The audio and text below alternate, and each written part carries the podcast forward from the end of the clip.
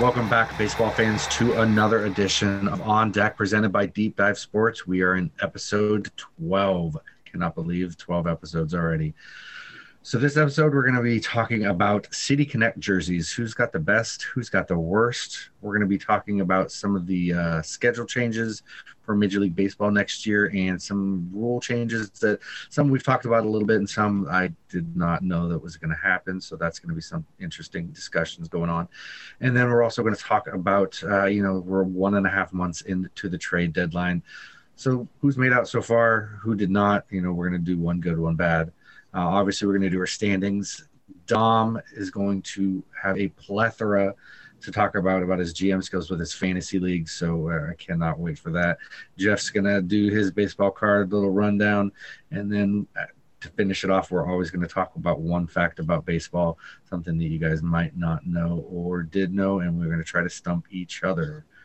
So moving forward, Jeff, I'm going to kind of let you take a little bit of a lead on this. Uh, tell me what is a City Connect jersey? Yeah, so the City Connect jerseys that they decided to start with last year uh, are supposed to be these jerseys that really connect to your city, kind of have some sort of connection and homage. Uh, you know, so you've seen a lot of stuff with, you know, the different teams. The Miami had a really nice one with honoring some of their old school baseball. Uh, you got the Angels with kind of the surfy vibe outfits. You got uh, all kinds of different things going on. You know, San Francisco had the clouds uh, and the Golden Gate Bridge. So a lot of different uh, uniforms that this that the teams have been able to kind of come up with and do something creative with. And I think most of them are kind of bad, but uh, yeah, I think there's been a lot of misses, but there's been a few hits too. So so let's talk about your your hits when it comes to uh, one. What is one hit, and then we'll go to your one miss so far. Yeah, my hit from this year's connects that they came out with. I actually love the Angels. Uh, again, it's that like surfy SoCal vibe. It's the relaxed, bubbly logo on the front instead of the sharp, hardened Angels logo that you're used to, and the bubbly A. Uh, I just love that off-white color. The pants and the shirt match, which some teams just elected to do like white pants with their jerseys, which I'm not a big fan of. But I think they look clean. They got the single asymmetrical uh, armband on the one arm. And I love that they have a front number as well under the logo, and it's like in a little diamond. I just think they look clean. I think they look best on the field. So I got the Angels for this year's. All right. What about your your your miss? Big miss for me was Milwaukee. I'm when those came out, I was like, "What are these?" I mean, they're the. I mean, I I like a powder blue jersey typically, but these ones are just weird looking, especially with the yellow font and the white pants. the cap, I think, is awful. It's the uh, it's supposed to look like the 414 area code, but mixed with the MK, MKE as an abbreviation for Milwaukee, which isn't even the right abbreviation. The abbreviation's MIL. So I thought that was interesting and just looks really forced. Uh, the logo on the front, this is Brew Crew's, like super sharp and condensed. And uh, I'm just not a big fan. The only compliment I have for those jerseys is on the sleeve. They've got this little grill logo that has the stand making a 414 that should have been the cap, and the grill looks like a little baseball. I mean, that was the better part of it, and it's the tiniest part of the jersey. They kind of kept it hidden. They kind of missed out on that. They had, could have had something good. All right, Dom, uh, with your City Connect jerseys, what is your hit and what is your miss? Well, I'm gonna be honest. I'm really not a fan of any of these. Um, there's there's one that I, I think I, I, think the Angels one is serviceable. I, I could see that to me that that looks like a real baseball uniform. I think my favorite out of all of them is probably the White Sox. I like the black with the white pinstripes. It's clean. It's not trying to do too much, uh, but it looks more like an actual baseball jersey than some of the rest of them. Um, so that one's probably my favorite, even though I'm not really a big White Sox fan. Um, yeah, so that that's my hit for the the City Connect jerseys. Okay, and, and your misses is just everything else. No, most of them are a miss, but I think there's really two in particular that, that really jump out to me as, as the worst. Um, whatever San Diego tried to do with their uniform, I don't know who designed it, but they shouldn't be designing jerseys. Um, it looks like a, a, mint green with like a, a hot pink or like a red on the on the lettering and then the sleeves. It's just not a good color combination. Um, yeah, I don't like it. Um, and then I'm really not a fan of the Rockies um, City Connect jerseys. I know that that one's been pretty highly regarded. It, I don't know. It, it, it, to me, it looks like a promo, like minor league baseball jersey night. I'm with you, actually.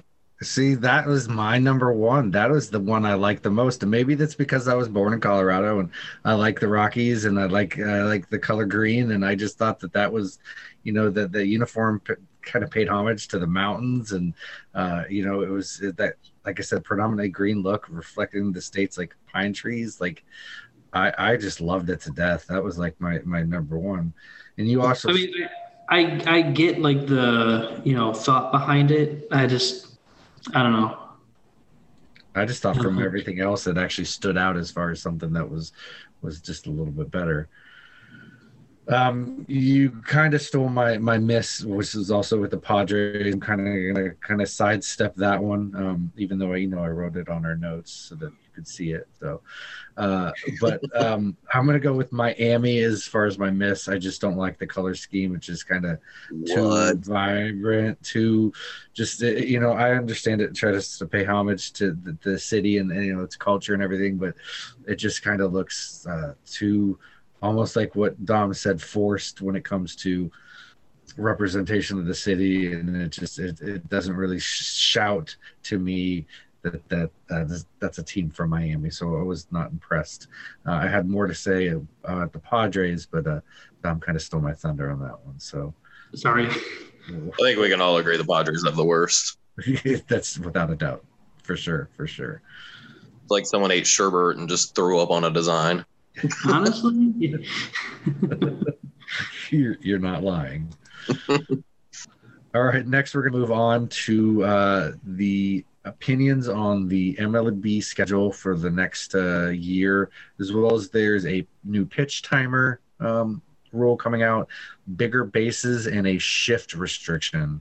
So, Jeff, I'm going to start with you of uh, with the shift restrictions and then move uh, kind of backwards?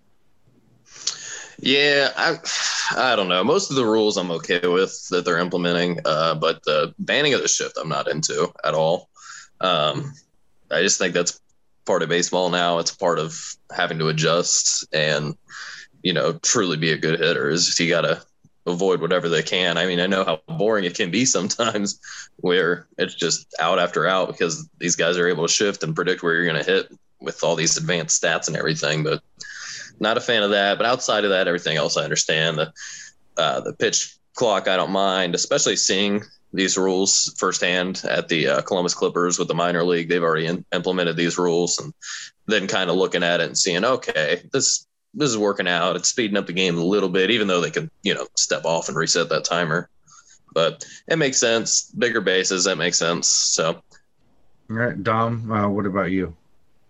I definitely like the pitch clock more than I thought that I did. Um, I went to a minor league game this past weekend, and I actually kind of like saw it in action, and I I like it now that I actually see it in in action. Um, the bigger bases, I, I don't really understand the reasoning for it. I think it's um, 15 inches to 18 inches. Right. I, I guess that gives you know people stealing bases or sliding into bases a little bit more of an advantage. Um, but I definitely disagree with banning the shift. Again, you're, you're, a professional hitter. You should be able to adjust to whatever the defense throws at you. It's really not a hard concept to hit it opposite field or bunt down the third base line. I get you know, advanced stats say just swing, don't worry about the shift. And, you know, all the, the hitting coaches are, you know, preaching launch angle and exit velo. It, it just leads to strikeouts and people just grounding out into the shift. You know, there's, there's no strategy behind it. So if you can't hit against the shift, I mean, really, how good of a hitter are you? That that's very true. I mean, I, I'm a proponent of this as well, and I think that it's it's part been part of Major League Baseball for a very extremely long time, and it's just something that that I don't see why it should be changed. The bigger bases, I'm definitely uh, you know for. It's it's more of a player safety, and I think that I think it's going to be the most disadvantage to the catchers when it comes to their their timing and stuff like that. Um, and so I think that you're going to see more stolen bases, um, and I, I think that that that I think that's going to be better for baseball in a way. Um, as far as the pitch timer, we've talked about that a lot, so I'm, I'm not going to go too much into that. Uh, but the kind of the second part of this conversation was about the change in Major League Baseball schedule. So if you're unaware that the Major League Baseball released their 162 game schedule for all 30 teams a few weeks ago, the number of games remains the same but the way that those 162 match 62 game matchups are broken down will change starting 2023 notably for the first time each major league baseball will go up against each other uh, against the other 29 teams during the regular season. So Jeff, what is your take on all that? I'm all for it. Uh, i like love me some interleague play uh, especially like when the Reds and the Red Sox played earlier this year, and it was like realizing, like, man, this is the first time the Reds have been and Fenway and you know how many years we talked about earlier in an earlier episode. So I like seeing every team having to play each other. Okay. What about you, Dom? I couldn't agree more. I, I love it. You know, I, I think it's something that is really going to make the game better. You know, you you'll finally get to see teams that you don't really get to see that often. Um, you know, I, I can't remember the last time the Guardians played you know, a lot, some of the teams out west, I know we did, you know, a little bit of a West Coast trip this year, but, you know, there, there's teams that I would love to see at Progressive Field, and I haven't had a chance to see them yet. So I think it's going to be good. No, and I think I was trying to look at this, but I wasn't 100% sure. And, and, I'm assuming that all teams have played each other at least once during the course of Major League Baseball history. Would I be correct in that assumption? I would assume so. Mm-hmm. So I guess my more the question revolves around what teams have had the biggest gap not playing each other, and, and that's kind of something I'd be interested in looking up. Yeah, I think another benefit to it is you won't see you know it, you know interdivision matchups so much. Like you know the the last part of the season, the Guardians still have like eight games against the Twins, and they only have like twenty games left. So like it's ridiculous just how much you know teams play each other within the division, and it, it gets kind of boring. Yeah, because you, you've seen that same you've seen that same amount of pitchers, you've seen their relievers, and so I think that this is going to de- definitely make things a little bit more competitive. And um, I just I can't as a fan, I, I'm very interested in this because, like you said, you're going to be able to see teams and players that you would never have been able to see, you know, maybe you know every 10 years or so and now you're going to be able to actually see them plausibly once a season. So that that's just i mean everything it seems what they're doing is is going in the realm of doing it for safety and doing it for the fans and you can't really complain about that at all. But i wouldn't complain about it agree who's made out and who is not uh, one good one bad dom i'm going to start with you on this one so I got a pretty surprising take for the team that I think won the trade deadline, and I'm going to say the New York Yankees. Um, I know that they've had a pretty big slump after the trade deadline, uh, but things have kind of stabilized for them as of late. They're kind of finding their form again. Um, you know, you look at this team and all the injuries that they've had recently to their pitching staff, to their lineup the slump that they were in would have been a lot worse if it wasn't for the players that they brought in at the trade deadline. They they reinforced their starting rotation, they reinforced their bullpen, um, and then they brought in someone like Andrew Benintendi and Harrison Bader, who I know are injured right now, but you know when they're healthy, they're going to help stabilize that lineup, and I think they're going to be prime for a playoff run. Yeah, Benintendi has been crushing it. Yeah, he was. It, the the Yankees have had surprisingly bad luck this year when it comes to injuries. Matt Carpenter was lighting the year on like he was just lighting the world on fire, and then he was out for the season. Now Benintendi, um, and then Michael King was having an amazing season. Now now he's out for the year, but yeah, I, I like the trades that they made, and I think it's going to really help them in the playoffs. All right. Uh, what about your losers for the trade deadline? So the team that I have that lost the trade deadline, I got to go with the Padres. You know, they show this to us every year. They bring in a bunch of stars at the trade deadline. We wonder how they made that trade because we wonder how many prospects they have left to trade in the first place. But they bring in all these all stars and they underperform every year, and it's the same. You look at all that they traded away to get Juan Soto, and I I honestly don't know if they're going to make the playoffs at this point. Um, they're kind of just playing 500 ball again. And you can't just keep trading away the future of your organization for guys that are making $300 million and expect to be able to put a winning team out there. Yeah, for sure. I, I agree with everything you just said. Jeff, what do you got? Your winners and your losers. Yeah, for my winners, I got the Braves. Uh, I think right now, with the situation that they're in and that race with the Mets, uh, they actually finally took first there for a second for the first time since like what April. Uh, I think part of that was that Raisel Iglesias trade that they got. Um, he's been amazing with them so far. Uh, in his 15 appearances, he's only allowed one run. Uh, he's got about 9.2 Ks per nine, and he's got a 0.0805 whip. So the only thing they gave up to get him was Davidson, and he is struggling in LA. He's getting lit up every time he's out there. It's a pivotal time. You know, they're trying to not just get the playoffs, but they're trying to get that first in the East. So it's a great time for them. You know, Robbie Grossman, he's been solid for them as well, getting him from the Tigers. Uh, so I know that Iglesias, the way he's playing right now, he's not a closer I'd want to face going into the postseason. No, no not at all. and what about your losers? Uh, I got the Twins. So, I mean, for such a long time there, they were holding the lead in the AL Central, and here we are. We got that push, and Cleveland's taken over. The White Sox are improving, and they're not even probably going to make a wild card spot if they keep playing like this. Um, I think the big thing that with them was getting Tyler Mahle from the Reds, expecting him to be a great addition for them because they needed more starters, and he had two starts that lasted two innings, got lit up both times, and then he's got a shoulder issue and hit the IL. So just did not pay off, and they gave up one of their top prospects to the Reds to get him. So didn't see that paying off. And then Jorge Lopez hasn't really been that good for them either. I thought he looked like a good start addition at first, but they're they're sinking in that race, and there's not a lot of time left, especially the way the Guardians are playing. Yeah, not at all.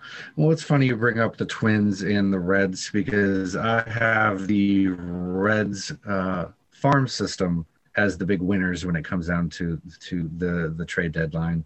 Um, I've seen obviously they had that fire sale during the uh, off season, shipping out Castillo and and getting rid of uh, Drury and Tommy Pham at the deadline. Um, but you know, as a result, their top ten prospects are just phenomenal. They got uh, Dela Cruz, uh, Noelvi Marte. Uh, I almost just said his last name and didn't want to think somebody else. But um, you've got Arroyo, you've got Collier, Phillips, uh, you've got McLain, Williamson, Petty. Um, you've just got, uh, you know, then adding Spencer Steer. Steer, mm-hmm. is that um, you know, the number nine prospect from the Twins. So, um, you know, you, look at their their farm system now is is really a top ten producing farm system, and that's just that's just phenomenal. So I think the the you know give them a couple years maybe with these guys, but you know down the road it's going to look uh, pretty solid for you if if they keep these guys uh, healthy and moving forward. Yeah, I agree. I think there's potential to have one of the best infields in baseball here in a couple years. And with getting all these prospects, we're actually the number four farm rated farm system according to MLB pipeline now. Uh, okay. Spencer Steer, we called him up and he's been playing and in that debut, he was actually the became the first Red since 1932 to score a walk off run in his MLB debut, and that was just a week ago. So, yeah, I got them as winners too. yeah, yeah, yeah, I was, I was, I knew you'd be happy with that one. And uh, with the, the losers, I'm I'm, I'm going to have to uh, you know bow down and say that my Red Sox uh, just crap the bed when it came to to this year and this trade deadline. I mean, they traded away Vázquez and um, was it Diekman, and they added Pham and Hosmer, but um, you know the, they just didn't do anything. They could have gotten somebody, you know, something for Nathan Eovaldi. I mean, even JD Martinez, I think, should have been possibly shipped. Uh, they just had so many chips that they could have moved and possibly gotten some some quality players with, and they just did nothing. And it just really confused me. And I, I feel like the Red Sox have always done great during the trade deadline and even during the off season to to get talent, and it just didn't seem like that happened this year, and it was just really disappointing. So they were definitely my my losers came to the trade deadline. Next, we are going to move on to the Major League Baseball standings. So we're going to start in the American League East as always, and the New York Yankees are 85 and 56. Uh, they are six and four in their last 10. Did I say that right? I'm going to start over because I completely lost what I was doing. And next, we're going to do our standings rundown. We're going to start with the American League East, and the New York Yankees are sitting at 85 and 56. They are six and four in their last 10. You got the Tampa Bay Rays 78 and 60. They are seven and three in their last 10. You've got the Toronto Blue Jays 78 and 61. They are eight and two in their last 10.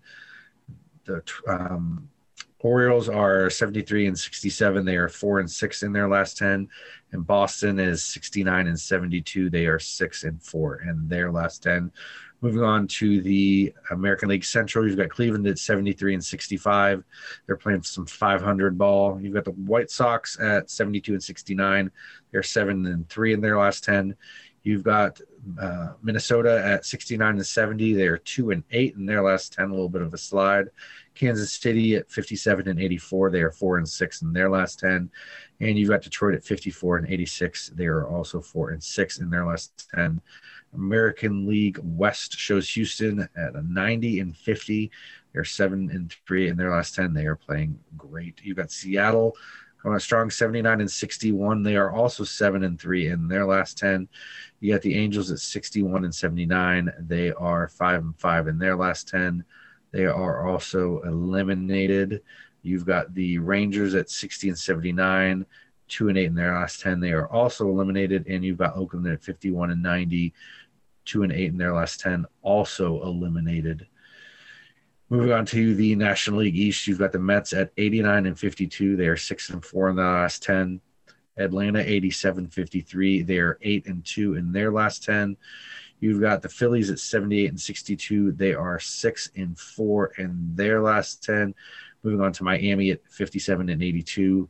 They are two and eight in their last 10. They are also eliminated. You've got Washington at 49 and 92. They are four and six in their last 10, also eliminated.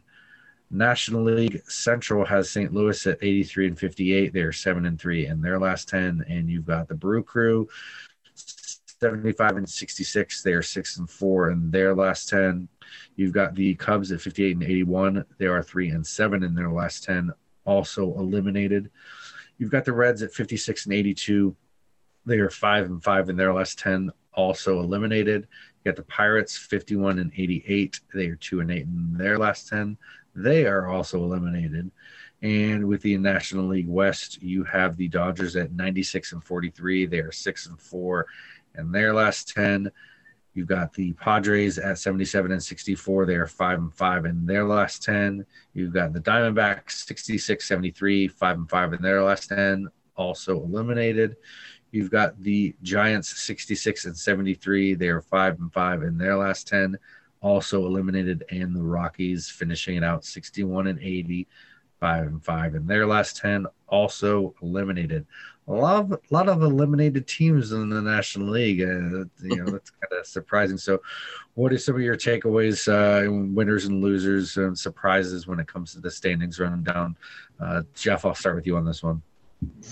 Yeah, I've got uh, you know Atlanta co- coming back and fighting. Uh, the Mets had that 10 and a half game lead. And now it's just deadlocked. You know, Atlanta two games ago took the lead. Now the Mets are back on top, so it's really coming down to the wire. I did like uh, Jerry Seinfeld blaming the Diaz trumpet theatrics that they were doing at the uh, Citi Field being the reason why the Mets have blown this lead. Thought that was pretty uh, interesting take. Uh, Milwaukee, they're like a full eight games behind St. Louis now, and they're really slipping for a wild card spot with the Phillies playing well. So I think Milwaukee, you know, they might be right there on the fringe and not make it. Uh, Minnesota, like I was talking about earlier, they're just imploding. I mean, they're barely at 500, and I think they've pretty much lost the AL Central completely, and also might not even get a wild card. Dom, what about you? What are your takeaways? Some surprises for the standings rundown? Yeah, not so much surprise starting with the American League East. Uh, the Baltimore Orioles, I kind of saw this coming. It looks like they've fallen back down to earth. I mean, they're they're in the probably the toughest division of baseball. So the fact that they were able to be competitive going into September is really impressive, and I'm pretty optimistic about the future of this team.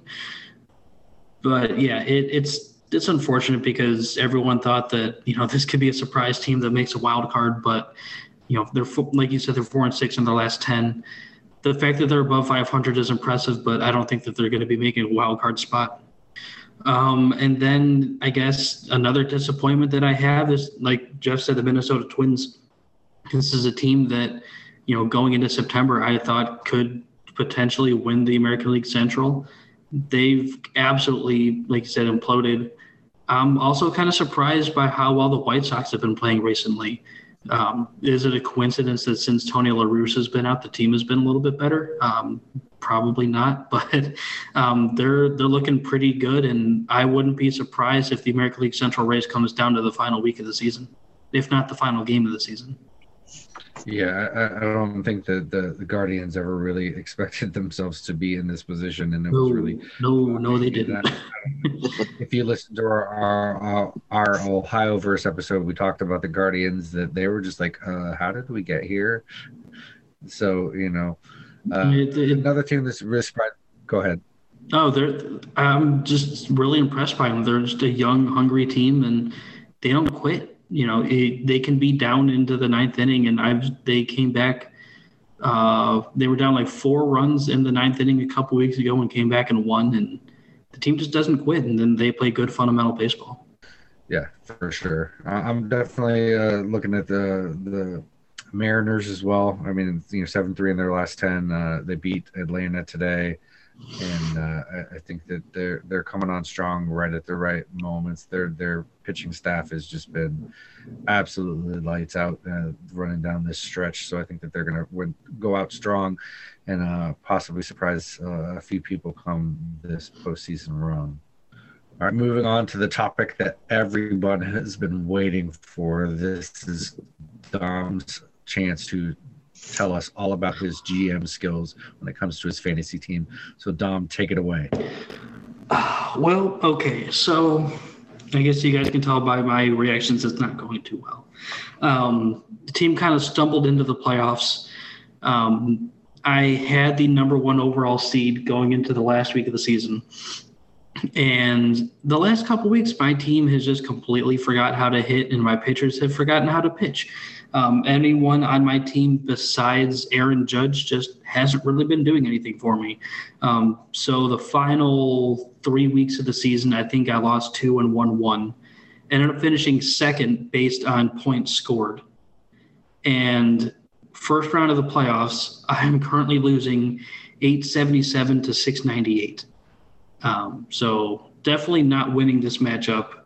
I'm going to be in the consolation round fighting for third place, which, you know, not the worst thing in the world, but when I was the number one team pretty much all season to just get shellacked in the first round of the playoffs is disappointing.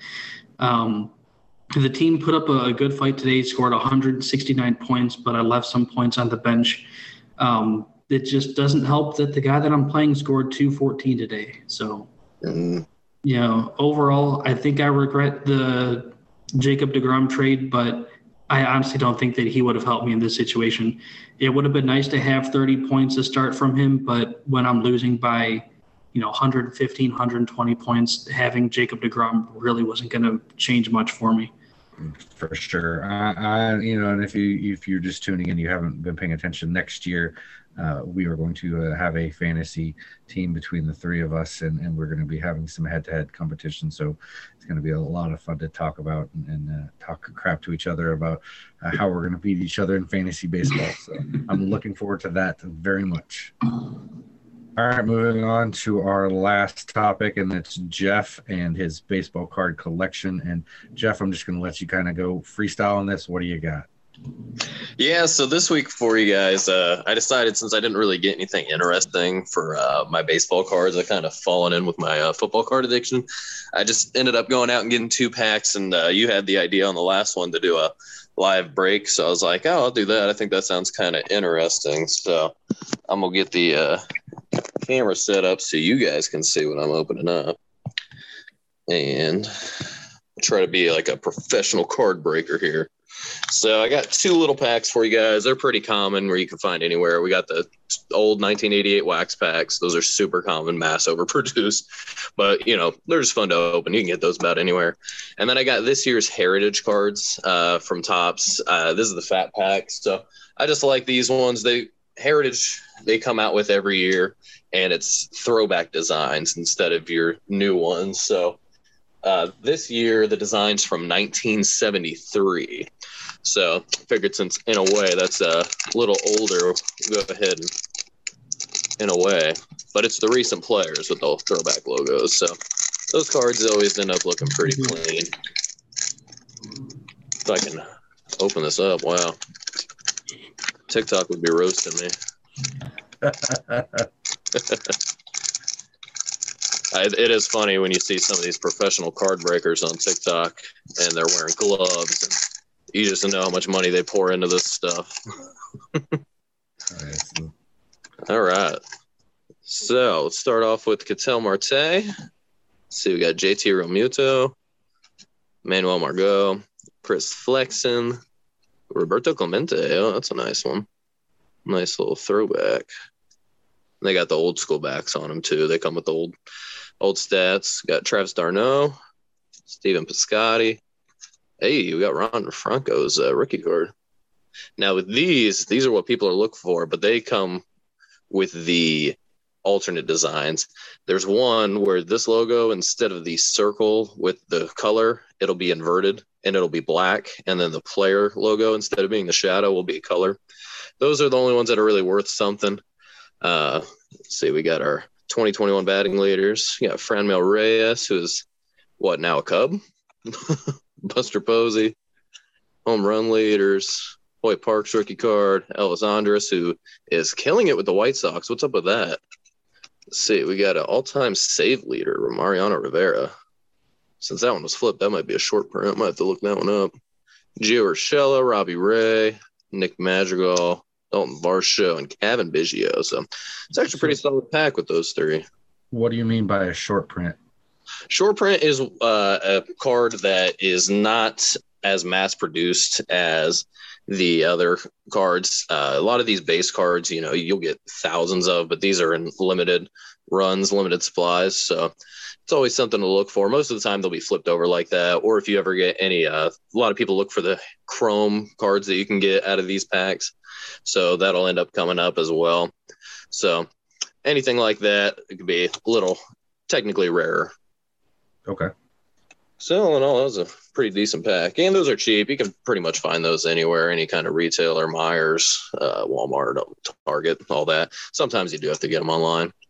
And then we got a little old school pack for you guys because why not? These are always fun to open, no matter how many cards they have. All right, you guys ready? Ready for the gum? Oh yeah. So, so that's what a thirty year old gum right there. That's right. so I'm the about. I'm just used to it now. You know what? This one was actually really good. Sometimes you get them, and it's just, oh, they're just horrible. That you can tell.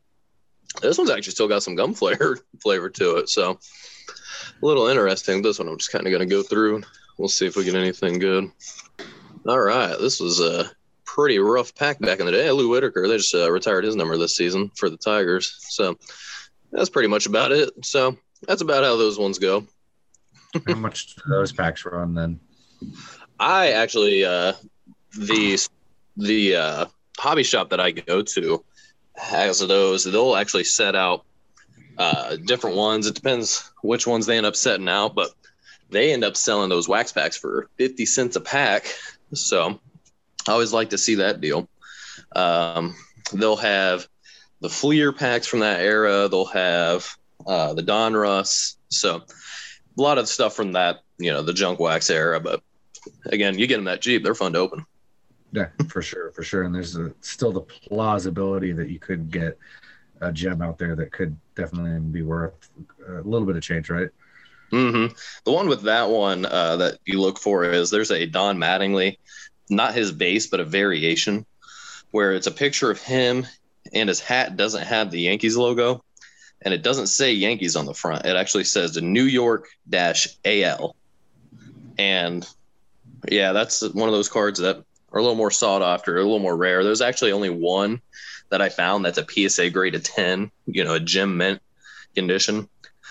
So maybe one day we'll get lucky. Definitely, for sure. We'll we'll keep on doing this, and and I'll, one of these times you're gonna you're gonna look out. So. All right, moving on to our final topic. It is one fact about baseball, something that you did not know, and we're going to try to stump each other and or surprise each other. So, Dom, were you able to find something that you could stump us with? Yes, and I was pretty surprised by this. You know, they say baseball is America's pastime, right?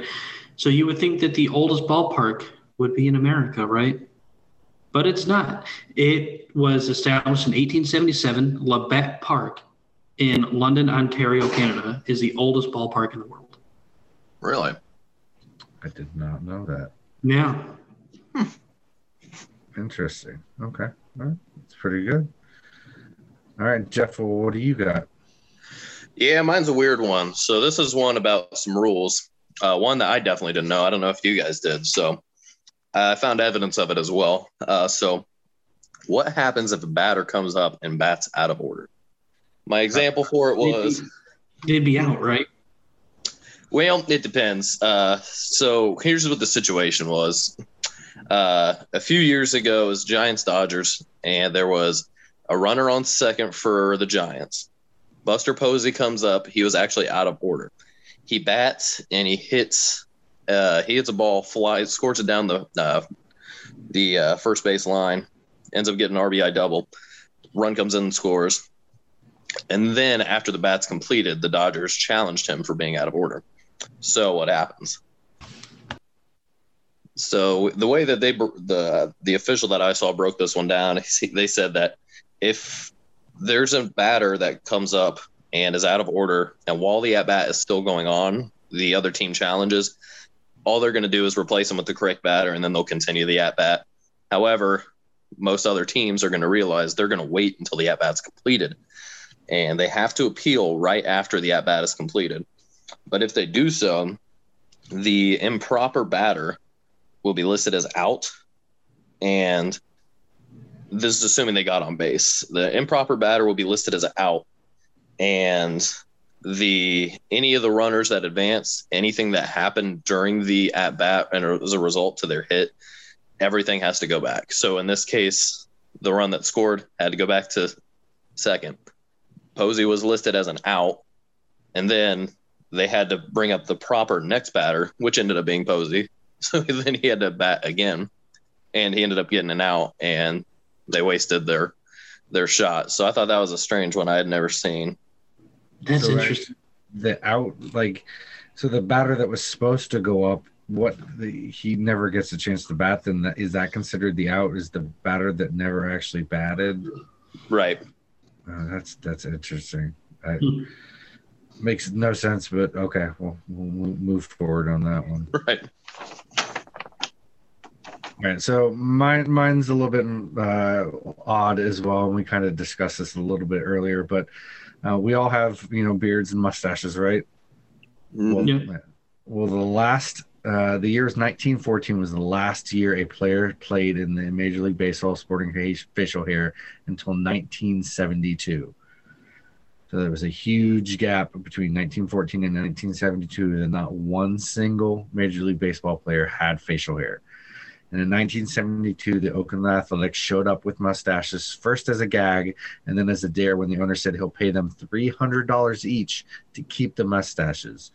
Then, as superstition, they kept on winning and the, they won the World Series that year. So the mustaches won a World Series after you know a huge hiatus of of you know 50 plus years. So I thought that was kind of crazy. Yeah, it's a little uh, postseason magic, kind of like the uh, hockey players that they don't shave Mhm. once the playoffs start. Oh yeah. well, that does it for this edition of On Deck presented by Deep Dive Sports. Thanks again to Dom and Jeff for joining me this evening. Make sure you download us on everywhere you can get your podcast, Apple Music, Spotify, Amazon, and all that. And until next time. Baseball is America's pastime. We hope that you enjoyed this episode of On Deck as much as we have. You can find us on Instagram, Twitter, and Facebook at deep.dive.sports. Or download us through Amazon, Apple, or wherever else you get your podcasts. As always, we are on deck, presented by Deep Dive Sports. Until next time.